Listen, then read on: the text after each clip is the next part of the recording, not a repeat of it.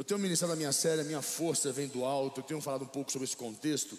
E hoje vou falar um pouquinho sobre a vida de José e, Jef, e de Jefté. São contextos, pessoas diferentes, mas é uma história dentro de um contexto que os dois, ambos, é, tiveram condições muito inapropriadas para poder chegar onde chegaram. Então eu comecei a entender qual é o segredo de cada um deles. Você sabe que todo homem de Deus tem o seu segredo. Você tem o seu segredo. Existe um segredo para você poder ir mais longe da tua vida e mais alto na tua vida, para que você possa encontrar força em Deus. E eu tenho observado como outros, e a força, como lembro, vou lembrar você, a força de, uh, José, de Davi estava no seu coração, e a força de José.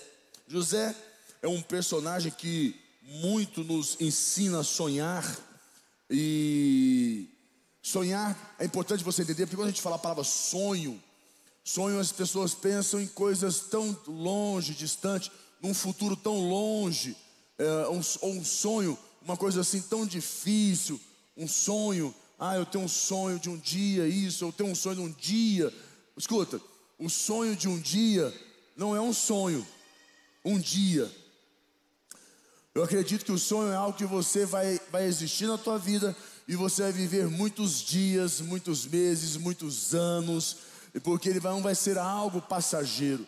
O sonho na mente de muitas pessoas está como algo que vai eu queria ter uma oportunidade de viver um diazinho aquele momento. E não é isso que Deus tem para nós, não é isso que Deus tem para a tua vida, não é um momento. Até porque Deus não vive de momentos, quem vive de momentos são os homens, porque momentos passam e Deus vive de eternidade. E nós temos que aprender que os sonhos de Deus para nós são para sempre nas nossas vidas, amém? Então a riqueza de sonho, tá, a dimensão do sonho muda muito a nossa visão de sonho é muito limitada. A nossa visão de sonho está muito dentro de um contexto humano, principalmente de uma, de uma ideia de um dia. Nossa, queria um dia. E não. E José nos ensina a sonhar, mas entendendo bem o sonho de José, ah, o contexto, eu descubro que para mim, no meu entendimento, que este era o segredo dele. Este era o segredo de José. Ele sonhava. E mais do que isso, como foi que José, sendo tão perseguido e passando por tantas dificuldades como ele passou, que foram muitas dificuldades, ele continuou firme, ele continuou seguindo firme. E José sonhava mesmo em uma situação de crise, mesmo em meio às crises, digamos assim, José sonhava. José não havia crise mais instalada ou pior do que a que José estava vivendo mas ele não deixava de sonhar aquilo que Deus colocou no coração dele, sonhar que aquilo se tornaria uma realidade na vida dele. E o que trazia motivação e sustentação, eu creio, a José, era a, a esses sonhos que Deus colocou nele. Como ele acreditava em Deus, a fé dele estava em Deus, o pai dele ensinou ele a acreditar e confiar em Deus. Ele falou: Deus me deu um sonho, Deus vai fazer com que esse sonho se cumpra em minha vida. E Jefté, já em outro lado, estava sendo treinado, pois sabia que as oportunidades viriam para a sua vida. Ele não perdeu a sua esperança. Mas deixa eu focar em José primeiro, para a gente poder entender um pouquinho esse contexto de José sonhar mesmo em meio às crises. Esse foi para mim o segredo de José. Ele sonhava, e como eu falei para você, o sonho é algo muito maior do que simplesmente ah, algo que a gente pensa para um dia nas nossas vidas. E Gênesis 37, abra comigo, Gênesis 37. Deixa eu pegar aqui o versículo. Gênesis 37, no versículo. Espera aí.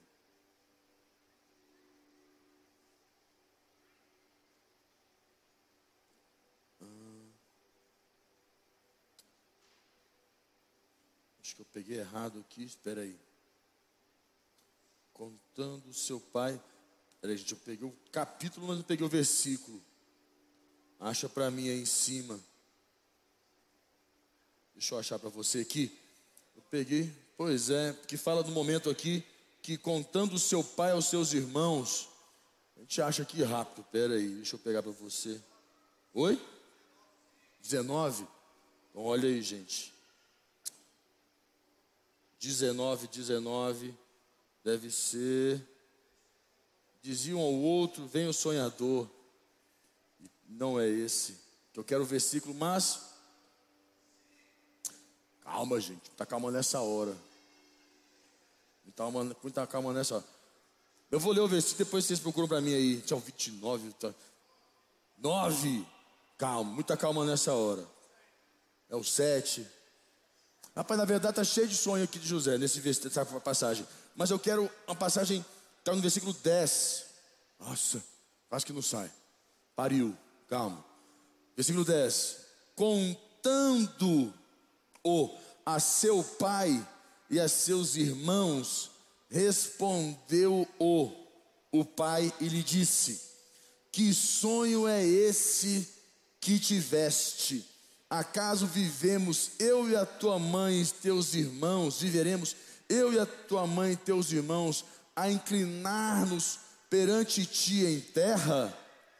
Eu escolhi este versículo. Eu sei que tem outros versículos aqui, como alguns aqui já colocaram, bem colocados, mas eu gostei deste versículo porque aqui implica uma questão, como é que eu falo para você, é, psicologicamente poderosa que ele fala que assim, contando a seu pai e a seus irmãos, repreendeu o pai e lhe disse. O pai dele repreendeu, ele contou para quem? Para o pai e para quem mais? Para os irmãos. Que sonho é esse que tiveste? Acaso viveremos eu e a tua mãe e irmãos a inclinar-nos perante ti? Você viu que a palavra de Deus aqui, vire, vire, viremos nós na vida, aprenda uma coisa importante. Na vida nós temos sonhos, nós temos projetos pessoais, nós temos expectativas, nós temos planos familiares, nós temos planos profissionais, planos financeiros, planos ministeriais, e quando falamos, e, e, normalmente quando nós chegamos a um início de ano, ou uma virada de semestre, uma virada de mês, nós queremos que estas questões voltem a brilhar dentro de nós e quando José fala com o pai com os irmãos dos sonhos dele, ele arruma um tremendo de um problema. Uma coisa muito importante para você entender: existem sonhos que Deus coloca no teu coração que precisam ser guardados as sete chaves na tua vida. Porque o fato dele ter aberto com a imaturidade de José de abrir com seu irmão, seus irmãos e, seus, e seu pai, fez com que eles olhassem para José, tivessem, começassem a ter uma visão diferente de José, olhar diferente, até o seu pai olhou diferente para ele, começaram a olhar diferente, e os seus irmãos, daí então, passaram a persegui-lo. Ele já tinha a preferência do pai, pois nasceu depois de, uma, de, da sua esposa mais querida, de um momento muito difícil, e ele acabou se tornando o filho mais querido de Jacó. E nesse contexto, nesse contexto, sonhos, é, sonhos, como eu posso dizer para você, sonhos sadios, crescer na intimidade com Deus, amanhecer ah, todos os dias na presença de Deus, amadurecer com de Deus.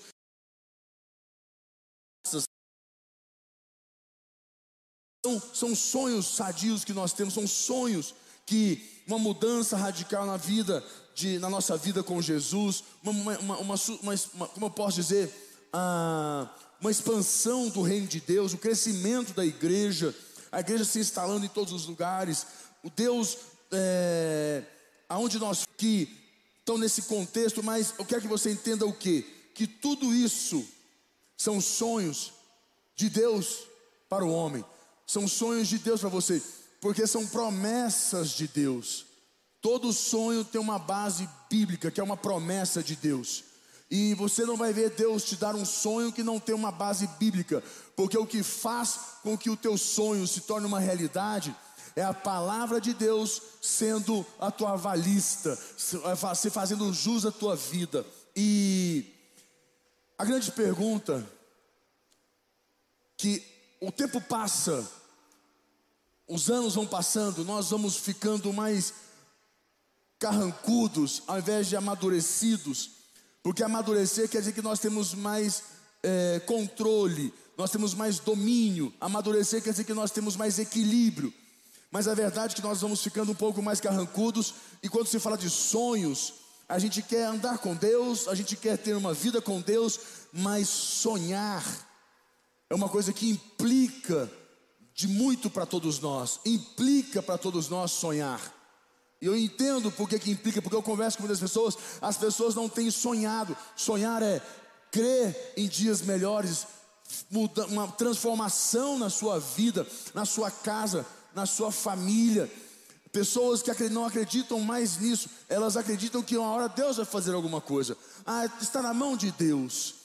Não, elas já desistiram do sonho e já terceirizaram e falaram: não, está na mão de Deus. Se Deus quiser, vai acontecer. Se for da vontade de Deus, vai se cumprir.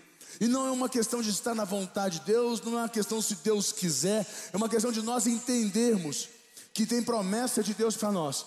E nós temos que nos nós temos que participar, nos responsabilizar para que, essa, para que esse sonho se cumpra em nossas vidas. E quais são estes sonhos? Com quem você tem compartilhado os teus, os teus sonhos? Que é um dos grandes perigos desta vida, compartilhar sonhos, porque compartilhar sonhos hoje não é algo fácil. E com pessoas que sonham com você, pessoas que acreditam com você, porque você vai contar os teus sonhos, as pessoas pensam que você é um bicho doido. Olham para a sua condição e falam: que cara doido, que bicho maluco. Ele sonha umas coisas que tá, né, jamais irão acontecer. E sonho, deixa eu tentar dizer algo para você que vai te ajudar muito. Sonho é algo com data marcada para viver. Aprenda isso. Sonho tem data marcada para se concretizar nas suas vidas. Se você tem um sonho de algo que está na mão de Deus ou um dia vai acontecer, esse sonho não é real. Isso não é um sonho. Isso é frustração. Isso é decepção. E a Bíblia diz que a esperança adiada faz o quê? Adoece o coração. Sonho é tem prazo e data marcada para se realizar. É algo que você precisa entender na sua vida. Nós trabalhamos para que aquele sonho se realize. É algo que você, as pessoas sonham e colocam ah, um dia eu vou, um dia eu queria, um dia eu vou, um dia eu vou morar na praia, um dia eu vou ter uma casa, um dia eu vou ter um carro, um dia eu vou ter. Não. Você vai ter se você crer em Deus, se você fizer a sua parte em Deus e se você for responsável no que você faz, Deus vai cumprir na sua vida a promessa dele. Eu creio que Deus está fazendo algo com você hoje. Deus tem sonhos para você, mas você já desistiu. Você não entendeu que a sua força, a força que vem de Deus para as nossas vidas, são de sonhos que Deus tem para as nossas vidas. E agora Gênesis 37, põe no versículo 14 para mim. Gênesis 37, versículo 14, põe lá para mim. Olha só. Disse-lhe Israel: Vai agora e vê se vão bem os teus irmãos e o rebanho, e traze-me traze notícias. Assim o enviou do vale de Hebron, e ele foi a Siquém.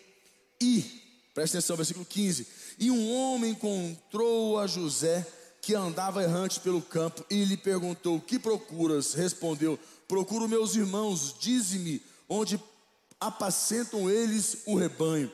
Disse-lhe o homem: Foram-se daqui pois ouvi, ou, ouvi-os dizer: Vamos a Dotã. Então seguiu José atrás dos irmãos e os achou em Dotã. De longe o viram e antes que chegasse conspiraram contra ele para o matar. Olha a raiva que estava no coração dos irmãos de José. Por quê? Porque José ficava falando demais. José tinha língua grande, compartilhava os sonhos e tudo que Deus falava com ele com seus irmãos. E aquilo trazia uma inveja dos seus irmãos muito grande contra José. Olha o versículo 21. Versículo 20. Vinde, pois, agora, matemo-lo e lancemo-lo numa destas cisternas. E diremos um, diremos: um animal selvagem o comeu, e vejamos em que lhe, dan, que lhe darão os sonhos. Mas Rubem, ouvindo isso, livrou das mãos deles e disse: Não lhe tiremos a vida. Também lhe, lhes disse Rubem: Não derrameis sangue, lançai-o nesta cisterna que está no deserto, e não ponhais mão sobre ele. Isso disse para o livrar deles, e a fim de restituir o pai. Olha o 23. Mas logo que chegou José a seus irmãos, despiram-no da túnica, a túnica fatalar de mangas compridas que trazia. Túnica, para quem não lembra, sabe, é uma roupa. É uma roupa que eles usavam que era costurada por inteiro. É como um roupãozão. Botava um roupão, ela descia até embaixo. Era uma roupa, essa túnica, que era feita com um linho muito, muito bom. Aí ele diz aqui: E tom, tomando, o lançaram na cisterna vazia, ah, vazia sem água. Ora, sentando-se para comer pão, olharam e viram que uma caravana de israelitas, ismaelitas, vinha de Gileade. Seus camelos traziam aromatas, bálsamo e mirra que levavam para o Egito. Então disse Judá a seus irmãos: aqui o Judá salvou ele, de que nos aproveita matar o nosso irmão e esconder-lhe o sangue. Vinde, vendemo-lo aos ismaelitas, não ponhamos sobre ele a mão, pois é nosso irmão e nossa carne seus irmãos concordaram. O que aconteceu? Venderam ele. Moral da história. O que eu quero que você entenda nisso que nós lemos aqui agora. José teve todos os limitadores é, para poder, todos os fatores para limitar os sonhos de Deus na vida dele. Deus, Deus colocava sonhos dentro de José. E ele teve todos os limitadores para que, para que estes sonhos não se concretizassem, não se tornassem realidade. E, número um, inveja familiar. Havia uma inveja familiar enorme. E muitas pessoas desistem dos seus sonhos dentro de casa, porque tem uma inveja e não querem. O que é inveja? Qual o problema da inveja? A inveja traz conflito. E a pessoa não quer conflitar com a família, não quer ter conflito com a família. Então ela, ela se anula devido à inveja dos seus irmãos, da sua família, para não ter conflito, porque quer viver em paz com a família. Vou dizer algo para você: sonhos, ah, em muitos momentos, vão trazer conflitos na tua casa, na tua família. Isso faz parte, não tem jeito. E a rejeição, aprenda isso, também foi um dos grandes contextos. Rejeição dos seus irmãos. Os seus irmãos o rejeitaram, os seus irmãos rejeitavam a, a José não, não gostavam de José, tinha uma rejeição muito grande. E a rejeição traz uma, um sentimento muito ruim dentro do coração das pessoas, onde muitas pessoas ficam presas à rejeição. O que é presa à rejeição? Alguém te rejeita, alguém rejeita você, e você, em prol de querer conquistar aquela pessoa, ou de ter de volta, ou, ou ter o amor dela, o carinho dela, você fica preso à rejeição dela. E você quer que ela te, dê atenção para você, que ela dê carinho para você, que ela é, é, dê, como eu digo, posso dizer, ela faça com que você se sinta bem, ou melhor dizendo, ela te faça, uh, quando você é rejeitado e você faz essa, essa, essa busca intensa de querer conquistar a pessoa, essa pessoa te rejeita mais, porque ela vê que você se torna presa a ela, e isso é uma, uma, uma escravidão, um sentimento muito ruim, algo muito difícil de, ser, de lidar. E você acaba mais uma vez se anulando, deixando de ser quem você é, deixando de viver os teus sonhos, porque você precisa conquistar o amor daquela pessoa. José não ficou buscando o amor dos seus irmãos, até porque Deus o levou para onde? Para longe. Deus tirou José daquele lugar. Mas ele teve desde a rejeição dos seus irmãos, a inveja familiar, José teve ainda a distância da família, o distanciamento familiar. Ele viveu tão longe, ele poderia falar: Nossa, é tão difícil para mim, sabe? Eu tô, fui meus irmãos me venderam, fui vim morar no Egito como escravo. Eu tô aqui, saudade do meu pai, saudade da minha mãe, saudade da minha casa. Eu perdi tudo e ficar fazendo autocomiseração, ficar nesse sentimento de autodepressão e ali ser mais um limitador que faria, faria com que ele não sonhasse e muito menos acreditasse que poderia viver algo em Deus. Não. A Bíblia, em momento algum, diz que ele ficou remoendo a casa do seu pai. Ele tinha saudade da casa do seu pai, isso faz parte. Ter saudade da casa do seu pai. Ele tinha saudade, mas aquela saudade não tinha profundidade ao ponto de impedi-lo de sonhar, de ser um limitador na vida dele. Mas José foi para a prisão. Imagine um cabra na prisão. O que, que acontece com um cabra na prisão, um rapaz na prisão? Ele desiste. Ele fala: sonhar para quê? Como sonhar? Qual é a porcentagem de pessoas que vão a, um contexto de prisão, principalmente num cárcere daquela época, que era um dos piores da existência?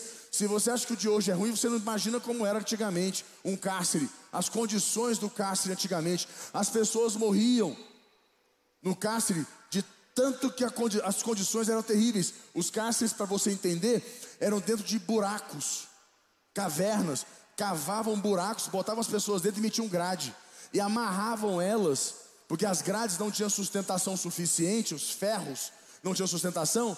Então o que eles faziam? Amarravam elas ainda, presas aos pés, às mãos, os pescoço, porque a, a cadeia não era suficiente, a, a, a grade não sustentava. Então tinha que prender ela ainda para que ela pudesse ficar presa. Então imagina, além de estar preso, ainda cheio de coisa na, nas mãos, nos pés, no pescoço, na parede, preso, pesos para que a pessoa não fugisse. Superlotação é brincadeira. Mas essa era a condição da época. Você pergunta, conversa com os rabinos, com as pessoas, ou vai em Israel e você vai em alguns lugares que tem as cadeias, você fica assustado, você fala: "Meu Deus, que condições!" E normalmente debaixo da terra, lugar muito úmido, era muita umidade, tinha muito fungo, tinha muitas doenças e por aí vai. Era tanta desgraça. Mas José, como sonhava, como José tinha uma, uma expectativa de futuro, José não se limitava àquilo. José conquistou a aliança do carcereiro. José conquistou o carinho do carcereiro. O carcereiro confiou nele, não deixou ele preso. Ele cuidava dos presos. Se ele fosse amargurado, se ele fosse amargurado, como muitas pessoas são, você acha que ele sonharia? Você acha que teria sonho no coração de José? Ele ia achar a melhor coisa do mundo. Estou aqui preso mesmo. Quero mais é morrer. Eu quero mais é que morra. Quero morrer. Eu não aguento mais essa vida. Esse, esse é o pensamento e a fala de uma pessoa que está presa. Que infelizmente ela já ela desistiu. Mas tinha mais. Ele fala, ainda tinha mais limitadores. A língua estranha, a língua de, de, do Egito. José não falava aquela língua. Então são muitos limitadores. O próprio Egito José não tinha proteção do seu pai, a sua família, estava no Egito sozinho. Quantos limitadores tinham aqui? Quantos limitadores na vida de José? Mas José deixou de sonhar? Quando a pessoa sonha e ela confia no Deus que deu o sonho para ela, ela não desiste.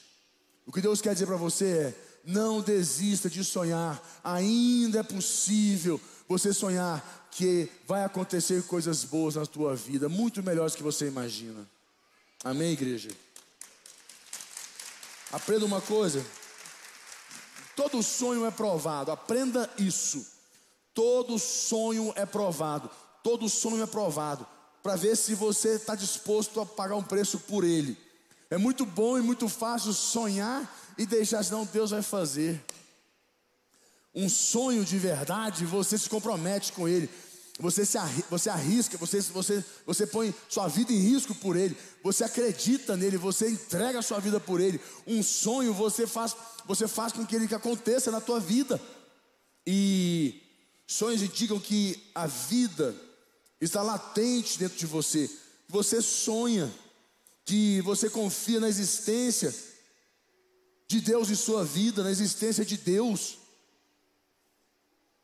E por isso jamais desista dos seus sonhos e dos seus projetos. O que alimentou José foram os sonhos dele. O que alimentou, o que tornou José forte.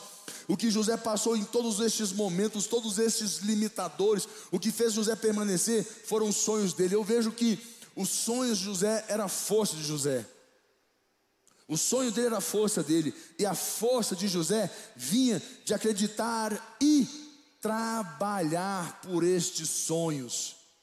Trabalhar por estes sonhos. Manter a sua aliança fiel em Deus.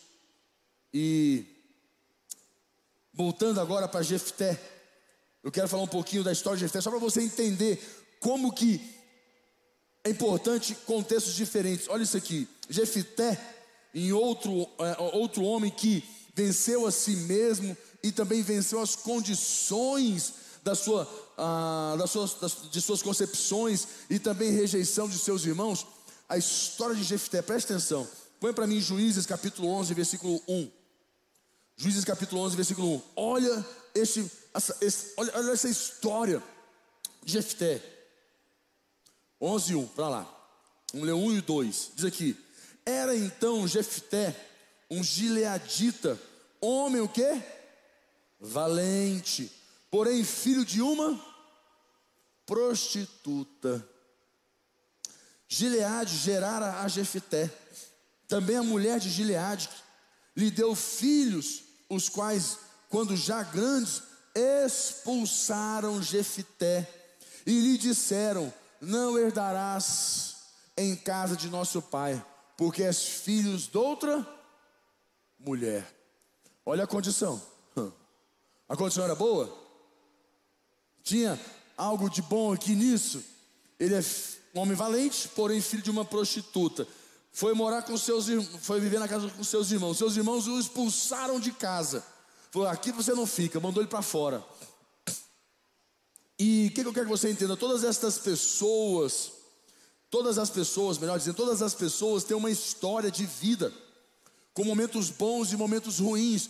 Todos nós, todos vocês, todas as pessoas têm histórias de momentos bons momentos ruins. E com Jefté não foi diferente. Ele era um homem valente. Porém, a história é muito ruim. E num momento, determinado momento, ainda foi mandado para fora, para outro lugar filho de uma prostituta, rejeitado pelos irmãos. Mas, dentro de uma ótica social, Jefté tinha motivos sociais ah, aceitáveis para ser uma negação, um derrotado. Para muitas pessoas, a condição dele era aceitável, a justificativa que ele não poderia sonhar ou ser alguém na vida, porque, né, olha só, a história do Caba também é difícil, né, gente? A história dele é muito difícil. Eu escuto muita história difícil aqui na igreja. Eu escuto muita história complexa. Mas nenhuma história se justifica quando você tem um Deus que é maior do que toda a história ruim que o homem pode ter na vida.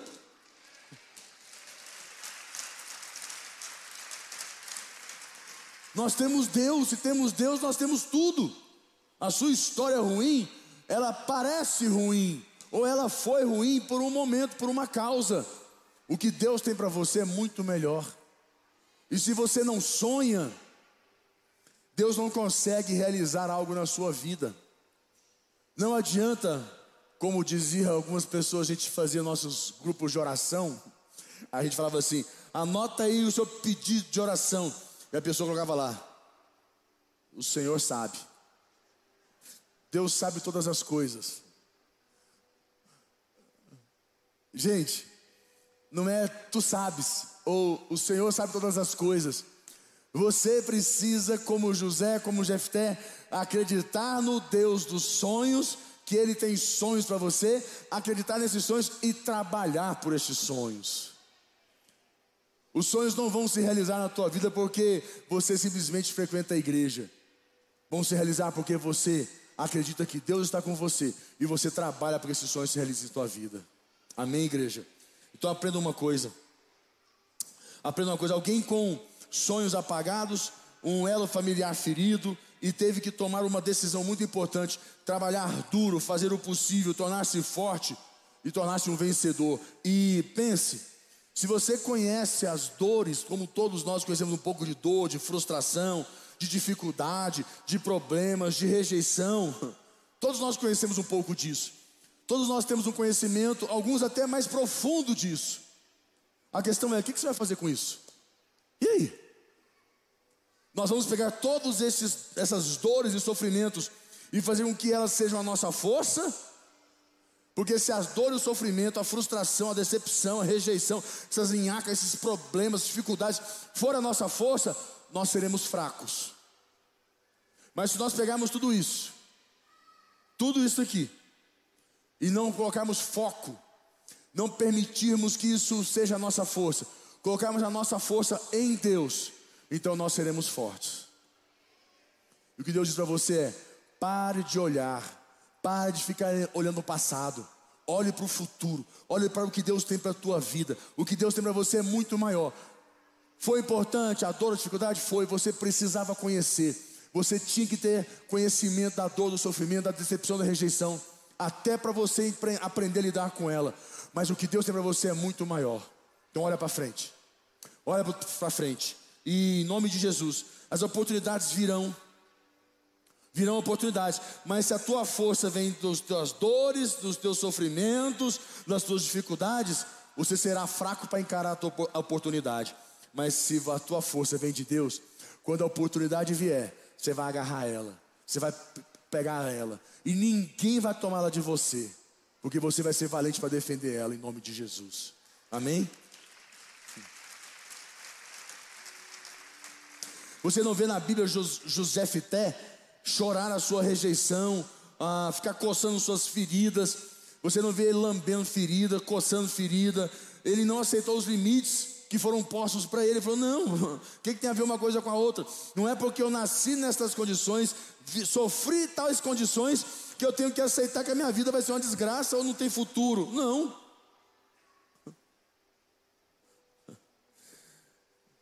Precisamos fazer dos fatores ruins a força para nós vencermos, para nós estarmos conectados com Deus. Talvez alguma situação de rejeição que você sofreu, ou que nós estamos sofrendo algum sofrimento, e o que, que, a maioria das pessoas fazem? Só para me tentar conectar aqui, meu tempo acabou. O que, que as pessoas fazem quando elas vivem dor e sofrimento? Elas vão para boteco, babar, beber, usar droga. Elas buscam alguma coisa para fortalecer aquilo, para amplificar aquilo. Elas se perdem, vão para festas, Aí a intenção é não para aliviar um pouco a cabeça, para dar uma acalmada, para tirar um pouco do estresse. Você sabe que eu não é. Porque quanto mais sensível você fica, mais sensível você, é, você absorve, você fica mais sensível, você absorve mais a dor o sofrimento. Por isso que você bebe, você chora mais, vai para uma festinha, piora a situação, nada melhora. E tem gente que ainda sai da igreja, porque pensa, não, eu estou indo na igreja, não está mudando nada na minha vida. Ou, não é a igreja que muda a sua vida. A igreja não muda a vida de ninguém. Quem muda a sua vida é Jesus, que está na igreja. Se você não vai para a igreja por Jesus, você não pode vir para a igreja por você. Não é assim que funciona. As pessoas querem que a igreja mude a vida delas. A igreja é a casa de Deus. Quem muda a sua vida é você com Jesus. É a sua intimidade com Jesus.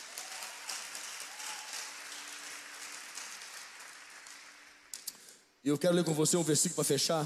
Põe para mim 2 Coríntios capítulo 5. Para variar, não botei o versículo, gente. Muita calma nessa, vou ler. 2 Coríntios capítulo 5, deixa eu pegar aqui. O que eu deu na minha cabeça? Eu peguei os versículos, acho que estava empolgado. 2 Coríntios capítulo 5, peraí. No versículo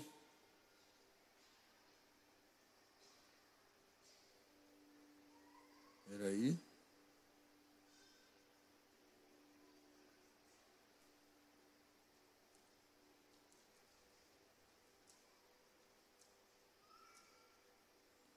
E meu pai. E esse versículo 17. Versículo 17. Ah, por que eu não notei? Versículo 17, anote aí. Diz aqui assim, olha só. Olha o que ele diz aqui. E assim, se alguém está em Cristo, é nova criatura, criação de Deus. As coisas antigas já passaram, eis que fizeram-se novas. Quando nós vamos viver com Cristo, tudo que é passado é passado, seja o que for. Nós não podemos deixar de sonhar. O sonho precisa ser algo que está em nossos corações. E quando a gente se encontra num momento muito difícil na vida, uma das coisas mais difíceis é sonhar. Por isso que José, para mim, e Jefté são os campeões, porque em meio às crises, as piores das condições, eles não deixaram de sonhar, de acreditar num futuro para suas vidas, para sua família, para sua casa. Eu queria que você fechasse os seus olhos e você pudesse falar com Deus. Primeiro, peça a Deus perdão porque você deixou de sonhar, você parou de acreditar.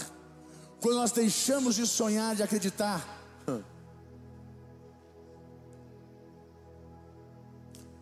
você pode ter ficado acomodado com onde você estava. Você se acomodou. E sonhar é algo de Deus nas nossas vidas. Você por que, eu peço que você se arrependa, peça, peça perdão a Deus? Porque quando você deixou de sonhar, você deixou de acreditar que Deus poderia mudar a sua vida, que Jesus poderia mudar a sua vida. Então fala, Senhor, me perdoa, Pai, porque eu deixei de sonhar. Me perdoa, Senhor, porque eu parei de sonhar. Eu trocando, explicando melhor, eu deixei de acreditar em Deus, eu deixei de confiar no Senhor. Meu Deus, nós te agradecemos, Senhor. E que a nossa força esteja em Ti. Que sonhar seja mais uma das nossas forças. E continuar sonhando e confiando no Deus que nos dá os sonhos. Fala com Deus. Minha vontade já deixei o teu reino já ganhei, a vontade já deixei. O teu reino já ganhei, minha vontade já deixei.